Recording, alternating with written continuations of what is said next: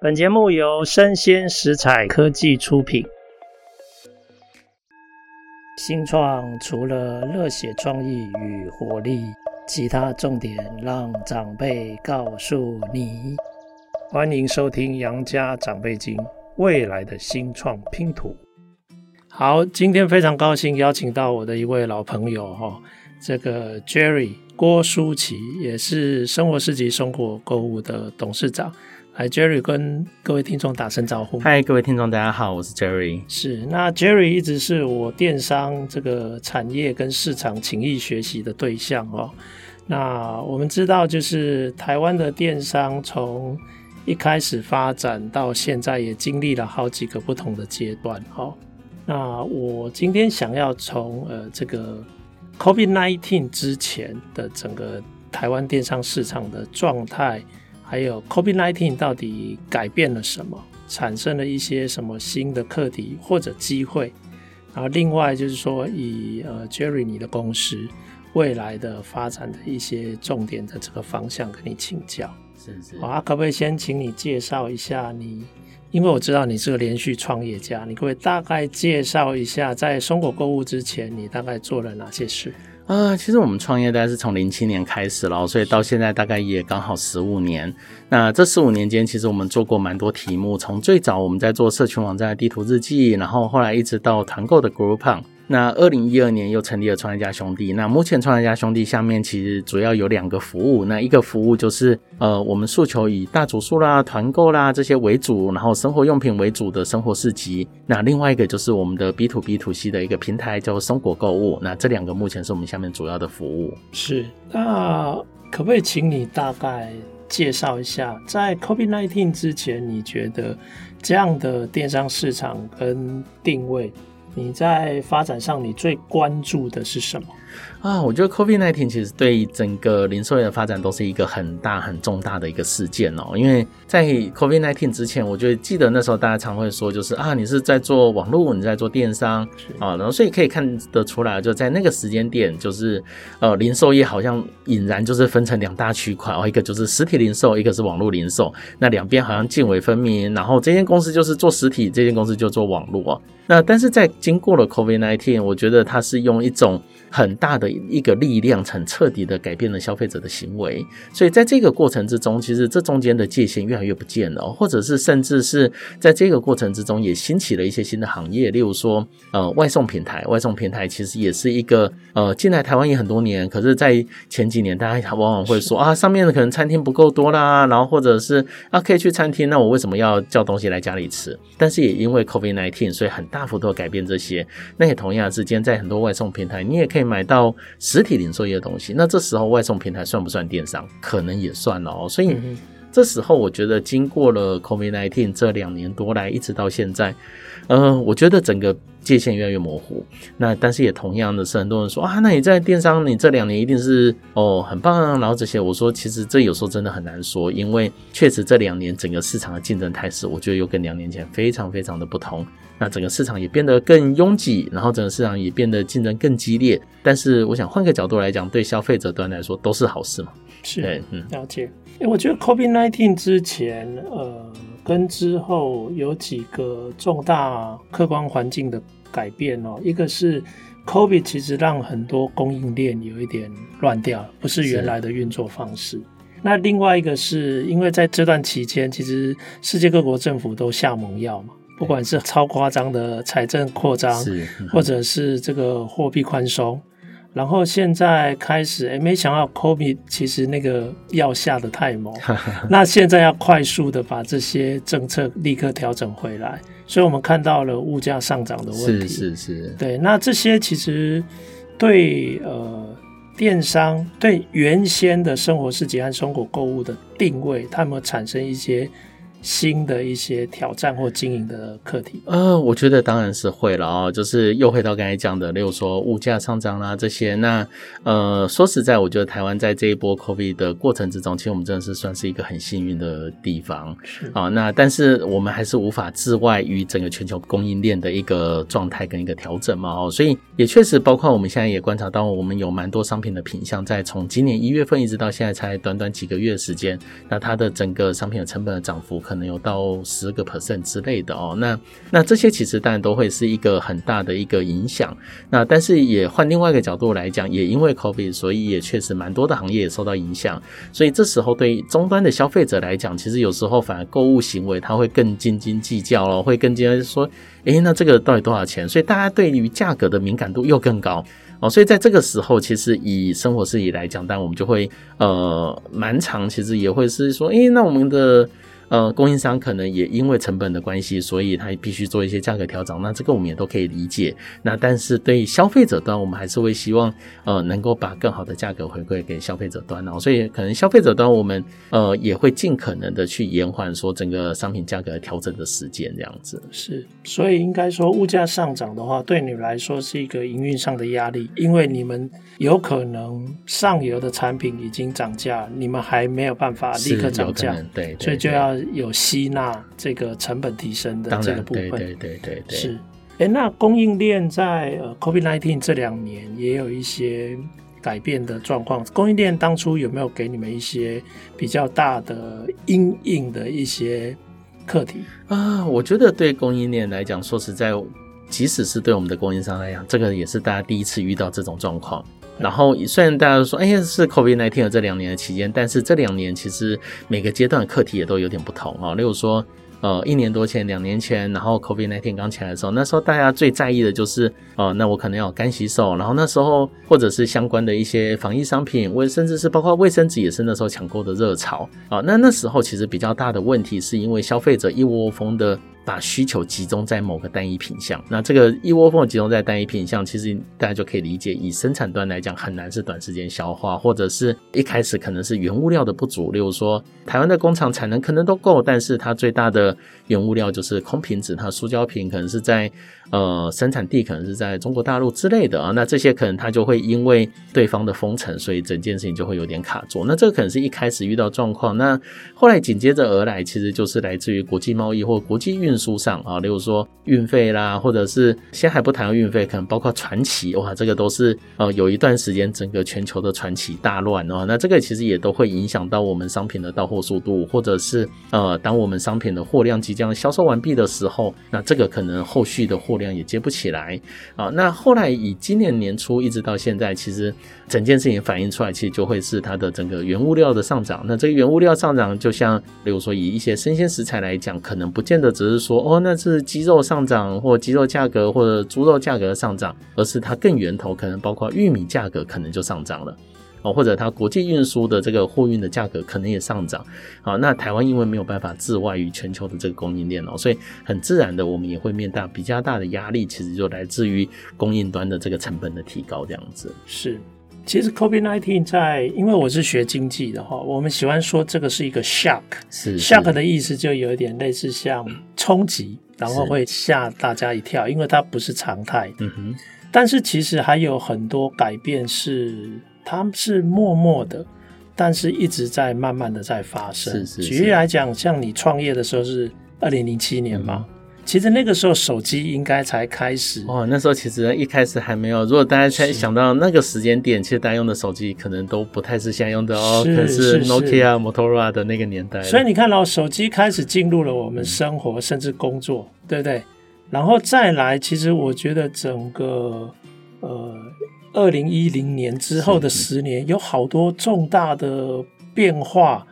甚至新的名词被喊出来，比如说什么大数据啊、IoT 啊、AI 啊、Blockchain 啊、云端这些东西。我想请问一下，像手机还有这些新的呃模式的产生，对那个时候你们公司的经营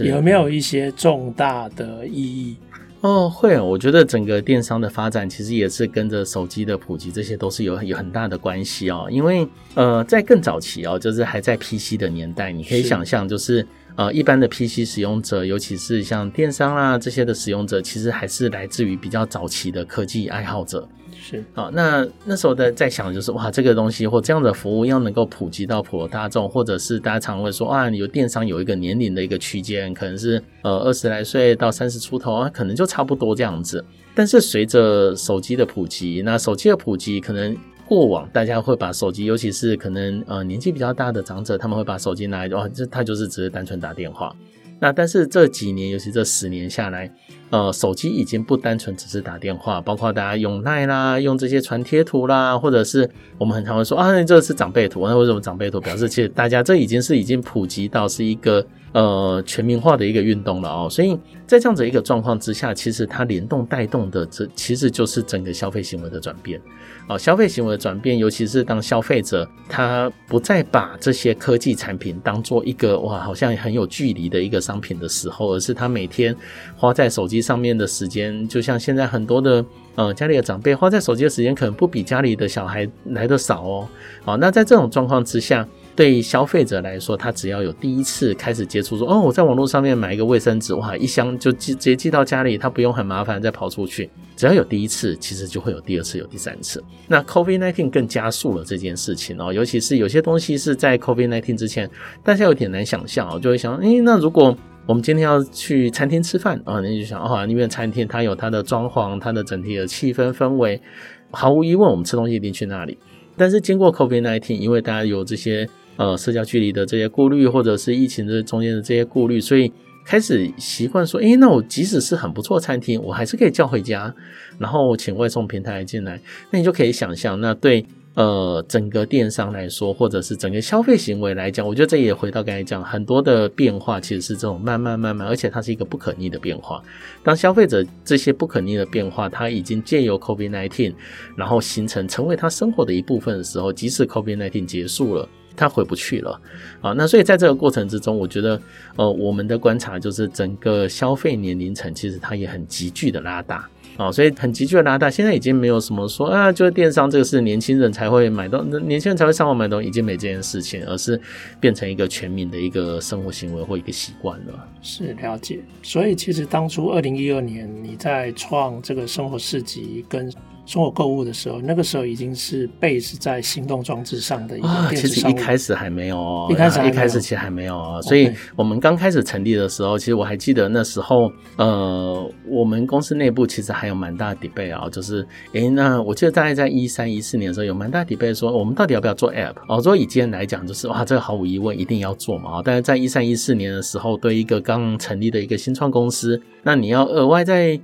在还有一组的工程师，然后呃，App 又不是只是像 Web 这么单纯，你还有 iOS 有 Android 哦，就整一件事情它会变得复杂了许多。那但是在那个时间点，呃，你可以想，在那个时间点还有那个讨论，就表示在当初我们曾经也有蛮多不同的意见，会觉得说啊，手机这么小，那怎么可能变成一个购物的平台？或者是你手机这么小，然后你要在上面输入身份证或者输输入信用卡这些。看起来好像又有很大的安全性的顾虑哦。那当然，以今天来讲，再回想，那可能会觉得蛮好笑的。但是在那个时间点，确实大家心里面还有好多好多这些问号。是是，哎，那过去十年有好多大家喊的下下叫的一些科技名词嘛，是，是，比如说像 AI 啊、Blockchain 啊、云端 IoT 这些，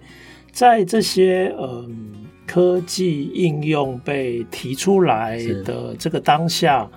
你觉得以现在站在二零二二年回过头来看，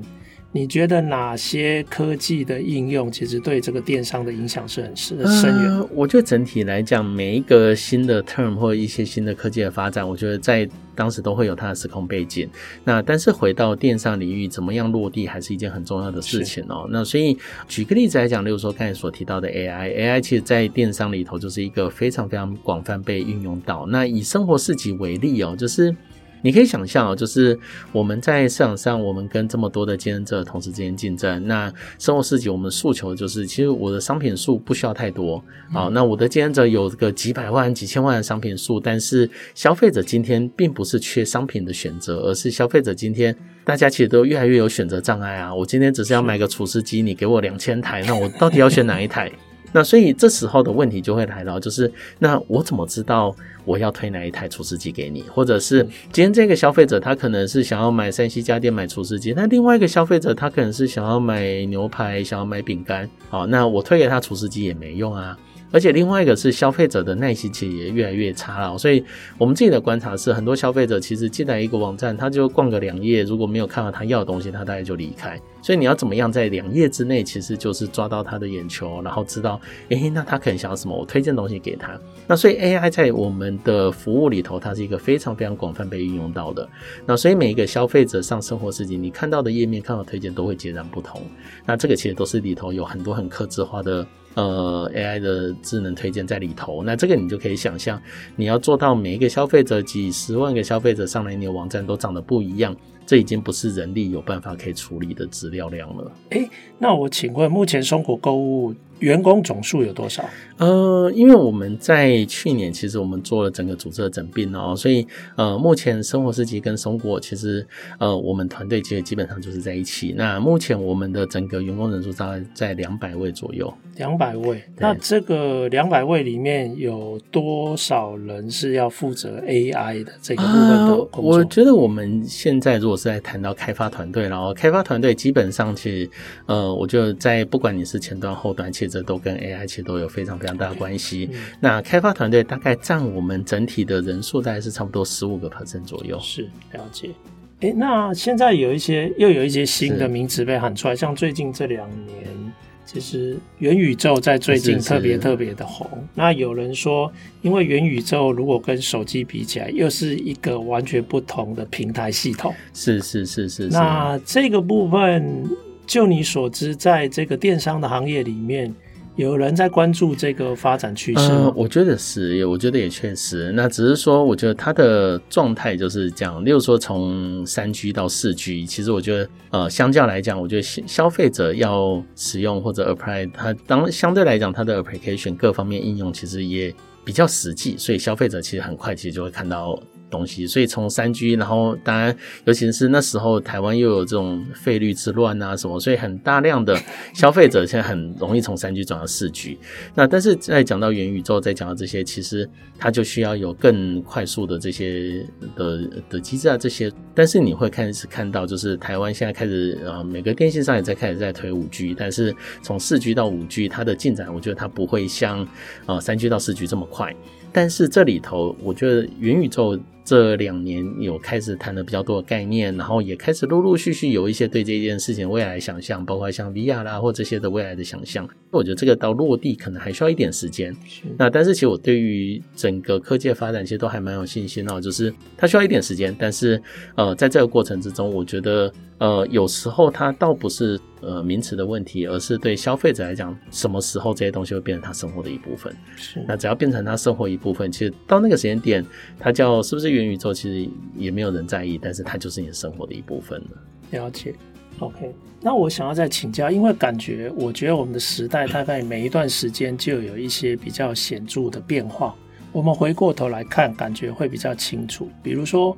两千年大康 bubble 之后，哎，沉潜了一段时间，哎，忽然手机这个行动装置出现了。是。那其实刚刚你也提到，到了两千年、二零一零年初期的时候，手机是不是将来是一个非常普及的平台？还有很多不同的想法跟意见。对对。那就表示这个行动商务的这个部分，也是在上一个十年里面慢慢变得非常的普及，让大家相信。那其实我想，元宇宙可能也是这样，就是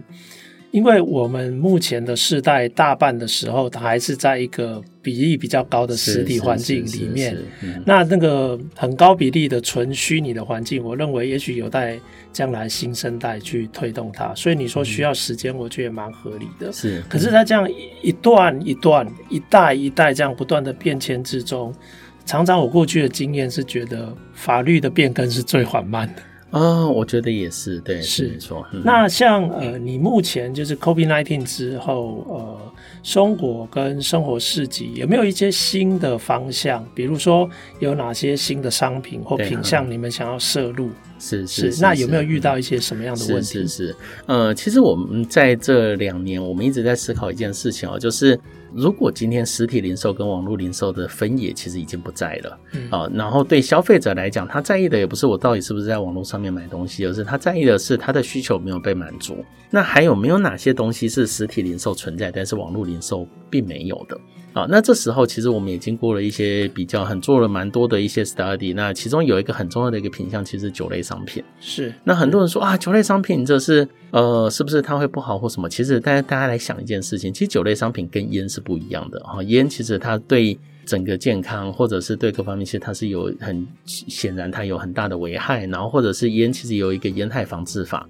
啊。那所以呃，烟其实是不能广告的啊，但是酒其实是不太一样的哦，酒其实是可以广告的。那但是他说，哎、欸，为什么网络上不能卖酒啊？因为在一九九几年的时候，那时候，呃，在整个烟酒管理办法里头，它其实有规定一个，就是说啊，你不能卖酒给未满十八岁的人。是。那这时候的问题就来了啊，什么叫做不能卖酒给未满十八岁的人？哦，所以呃，当时其实在法条里头，他有举了一些例子啊，就是。那你想，一九九几年就是在还在那个 feature phone 的年代，根本没有 smartphone 这种东西的时候。那在那个年代，他就举了一些例子哦。那呃，原本我们也去查了一下当时的整个立法的一些记录。当时其实本来列的那个唯一的一个例子就是，呃，不能邮购啊，因为邮购你不知道对方是几岁啊。然后后来在整个立法机关在讨论的时候，又多列了一些，所以就把呃，像这可能电子购物啊，这个也把它放进去啊。所以就说啊，就是禁止邮购、电子购物或无无法辨识年龄的通路做销售，好，那时至今日，大家就常会说，哦，那网络上面不能卖酒，为什么不能卖酒？是因为哦，因为网络购物很似乎就是属于电子通路，好，那但是这时候的问题就来了，就是呃，以当时的整个立法的环境或者它的整个概括性的论述是说无法辨识年龄，那接下来的另外一个问题就是，那如果今天电商可以做年龄辨识呢？好，那在我们。呃，生活市集从今年年初我们开始推酒类商品，那这个过程之中，其实呃很多行政机关也开始跟我们在谈这个议题。那在谈这个议题的时候，其实我觉得大家往往第一个直觉反应就是说，哦，网络怎么可能知道你的年纪？网络不可能知道。但是我常常会反问对方哦，就是今年是二零二二年啊，不要说网络上知不知道你的年纪，网络上你都可以呃办信用卡。网络上面你都可以开户，然后台湾的金管会也已经发了三张的网银执照，所以你可以知道你要做银行业务这么复杂，然后这么的高敏感性的东西，你都可以在网络上面完成哦，而且你是不需要去实体银行的，那连这些事情都做得到，那。如果我只要知道说他的年纪，为什么我做不到？好，所以我觉得在这里头，呃，也回到刚才讲的，在这个过程之中，整个法律要跟着这些走，我觉得如果我们只是照字面的意思，可能会蛮困难的哦，因为这中间还有很多修法过程。但是如果我们再回到所有的法条，它真实的含义，它真实的含义其实是为了儿少保护。所以其实我最近也常常在说，因为很多人问我说，哎呀，所以你是支持网络卖酒？我说都不是哦，我并不是支持网络卖酒，而是我支持。我们应该要更严格的儿少少保护。好，那网络上面其实是我们可以做到更严格的少保护啊。就像例如说，以生活事业来讲，呃，目前我们有几万个消费者通过这个年龄验证，然后我们在每卖出的任何一张订单，只要是酒类商品。其实我们 always 都可以去追溯回来，说他是谁，然后他是呃几年几月出生，然后那他当时他是拿什么身份证件，然后跟他自己的自拍，然后我们的 AI 技术比对他的自拍照跟他的身份证件的媒合的程度是几 percent，然后之类的这些，呃，我觉得这样子的所有的数据，其实我蛮有自信，甚至可以比实体通路做得更精准。是对，是。嗯 OK，所以 ID 如果不是问题的话，哎、欸，你有没有跟这些社福界的朋友交换过意见？是是是，是，这一点他们的看法如何？呃，我觉得也一样，是我觉得我们当然在过去这段时间，我们也跟蛮多社福团体也有聊过这个议题啊、哦。那其实很多大家一听说哦，你是网络，你想要支持网络漫游，我说都不是哦，而是那我们是不是可以一起坐下来来谈，我们怎么样运用科技的力量，让儿少保护做得更好？好，那我觉得这是一个呃蛮重要的一个切入点。那如果我们都支持这件事情，那我们就可以来看说，诶，那这样透过我们现在的机制，还有没有哪里可以再补强，哪里可以再怎么样，我们可以再把这件事情做得更好。所以我自己会觉得对，呃生活自己做酒类商品这件事情，我们也蛮希望说能够有某种的示范作用哦，就是尤其是呃我自己创业这么多年下来，我一直会觉得。呃，整个世界的进步或者整个社会的进步，如果透过更多的呃创业者参与，透过更多的新科技的力量的一起的结合，我觉得它可以让这个世界变得更美好。但是在这个过程中，当然我们有需要有更多的对话，然后更多的呃针对整个社会发展的一些形式哦。了解，哎，Jerry，我觉得你给我一些启发，就是因为。在你的观点里面，你认为其实现在的发展应该虚跟实的界限越来越模糊。可是我们实际的社会里面，还是发现有很多，比方说交易，它只发生在实体的世界，并没有搬到虚拟的这个世界来。所以，如果要把这个界限打破，我们接下来有可能会发现，因为你们这些都是行动家嘛，你会发现，哎，其实原来原先有一些旧的法规挡，是是是。那这个旧的法规挡住的话，就要开始去对话。是去疏通，是是。当大家有共识的时候，才有可能推展啊。那我可不可以这样讲，就是说，未来十年在一些新的这些业务的开展上，蛮可能有比以前高的比例会遇到这些法规调整，还有这些整个关系人沟通的这些课题。我觉得确实是。我觉得有一句话是这样说，就是你是先相信才看到，还是先看到再相信哦？哦，那我觉得对。呃，创业者来讲，我 always 都会比较想，因为我先相信了，然后做了就会看到。那但是我想对社会大众或者对大家来讲，很常会是，哎，我需要先看到啊，然后我再来决定要不要相信啊。那我觉得对像酒类商品，我觉得也是类似像这样的例子，就是呃，在我们还没有推这个服务之前，大家想当然，啊，网络你怎么有办法做到更好？你怎么有办法做到更好的身份认证？你的配套措施是什么？啊，那但是与其在谈说啊，那你要怎么做怎么做，倒不如我们做出一个。真正完整的配套措施，我们把所有的机制做出来。那我们再用这个 Based on 这个机制，我们来看你是不是真的有做到更好的儿少保护。那延续这个议题，我觉得还有另外一个例子也是最近发生的，就是呃远距医疗，其实我们谈了很久，是啊。那但是远距医疗其实有一个很大的关键，倒不只是在诊断哦，还有包括那远距可不可以开药？是，好，那这件事情其实也是谈了很多年。它的问题其实也不是在科技能不能做这件事情，而是啊，大家想当然尔，实体好像可以做得比较好，但是网络好像很难做得比较好，哦，所以它自然就会有好多的限制。那但是在最近这几天，其实也从报章这也看到很多新闻在谈到，因为 COVID-19，啊，然后因为台湾的医疗量能其实没有那么大，那但是很多在家中居家照护的人，他就是需要开药，那所以。呃，包括一些县市政府啦，或主管机关也开始在进行说，哎，那我是不是可以针对这一个议题，或者是针对这一部分，我们用远距的方式来开药啊，然后把药送到你家里。但是也同样是，哎，那 COVID-19 结束之后，那除了 COVID-19 可以这样做，台湾有太多的医疗服务，有太多远距医疗，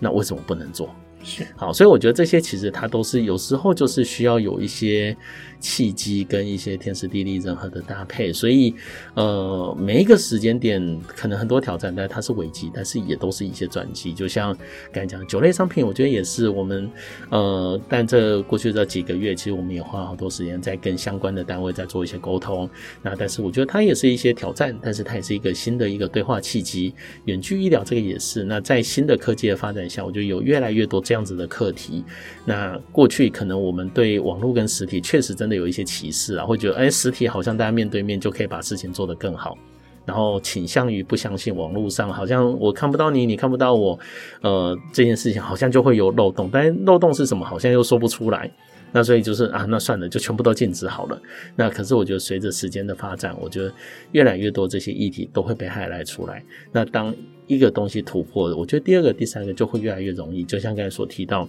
你说网络上的身份认证，但是因为网银的执照政府都发了，好，那在网络上都可以做这些事情，那哪有什么事情不能做了？是，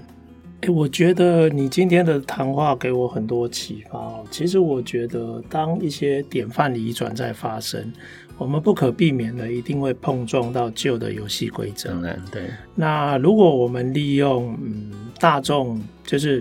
比方说企业、产业界，嗯，啊，然后跟各界对话。这样的结果来改变了，来变革了，创造一个新的未来跟可能性的话，其实这也是一种所谓的社会创新跟创新变革。是是是。所以，我们应该是一段一段的一直在变革跟创新我们的社会嘛。是是是。让我们的未来能够更符合我们的需要。是。所以，嗯，其实疫情来说也创造了很多转机的机会，嗯。可是那个刚好就是。我们要努力的开始，我们要行动的开始。是，是，是，哎、欸，那我最后我想要请教你，就是说，以你这段时间，呃，想要在呃用更好的保护方式，让大家没有这种儿少保护疑虑的状态下。让这个酒类的交易可以更普及，就不一定只限于实体的经济。你目前觉得有什么是你想要再进一步对大家呼吁的？就是大家应该在关注什么样的课题？也许可以就这个课题再进一步对话，说不定一段时间之后就可以有一些共识。是是是，我觉得有时候我们呃，随着时间的演进，其实有时候很容易。只是聚焦在说啊，它表面的意思了，然后就像又回到刚才讲的，会说，哎呀，那现在说啊，电子购物不行啊，那但为什么不行啊？但啊，不管它为什么不行，反正就是不行，就是不行啊。但但是，当我们真的再回过头来，我们为什么社会要做这个限制啊？那它的重点并不是在电子购物行不行，而是重点是在你不能卖酒给未满十八岁的人。好，那所以这时候已经不是是不是电子购物的问题哦，即使是实体零售，如果今天有一个实体零售，他没有办法好好的做好这件事情，他也不应该卖酒。是，即使他是实体，都是一样。好，那所以我觉得这个其实是在整个社会往前发展，甚至是让整个社会更进步的一个很重要的一个过程。是我们在看整个社会发展，它不是只是我们沦为表面文字上的一个意思，而是这件事情我们希望达成的真实的目的是什么？然后这件事情我们希望发挥它。真正的价值是什么？我觉得这件事情其实反而会更重要。那这个也是我们在这一段时间跟很多单位对话的一个过程之中，我觉得呃，我自己也都有蛮深的一些体会。但是呃，我觉得这个曾经也有人说过啊，就是你一个人要走一千步很容易，但要一千个人走一步，其实这会相对来讲比较困难。那也确实在。呃，整个公司我们要做任何事情，这相对来讲，我要推一个 project，这相对来讲是比较容易。但是，呃，要跟社会各界沟通，然后要因为一起在让整个社会往前进一步，就这件事情相对来讲，它会困难跟复杂许多。那但是，我觉得我还是有保持着某种的。对整个世界美好的想象了，我觉得如果这件事情它可以让整个世界变得更好，那我们也会愿意做一些这一块的努力。这样好啊，那我就许下一个心愿啦，希望不久以后我就可以在这个生活市集里面买到台湾各地有台湾地方特色的这种啤酒。是是是是是是，是，没错。好好好，谢谢谢谢 Jerry，今天也谢谢感谢这个呃听众的收听，那我们也谢谢生活市集的董事长。郭书吉先生来与我们分享他过去还有这个 COVID-19 这两年以及未来他的一些电商经营的想法。好，谢谢 Jerry，谢谢，好，大家拜拜。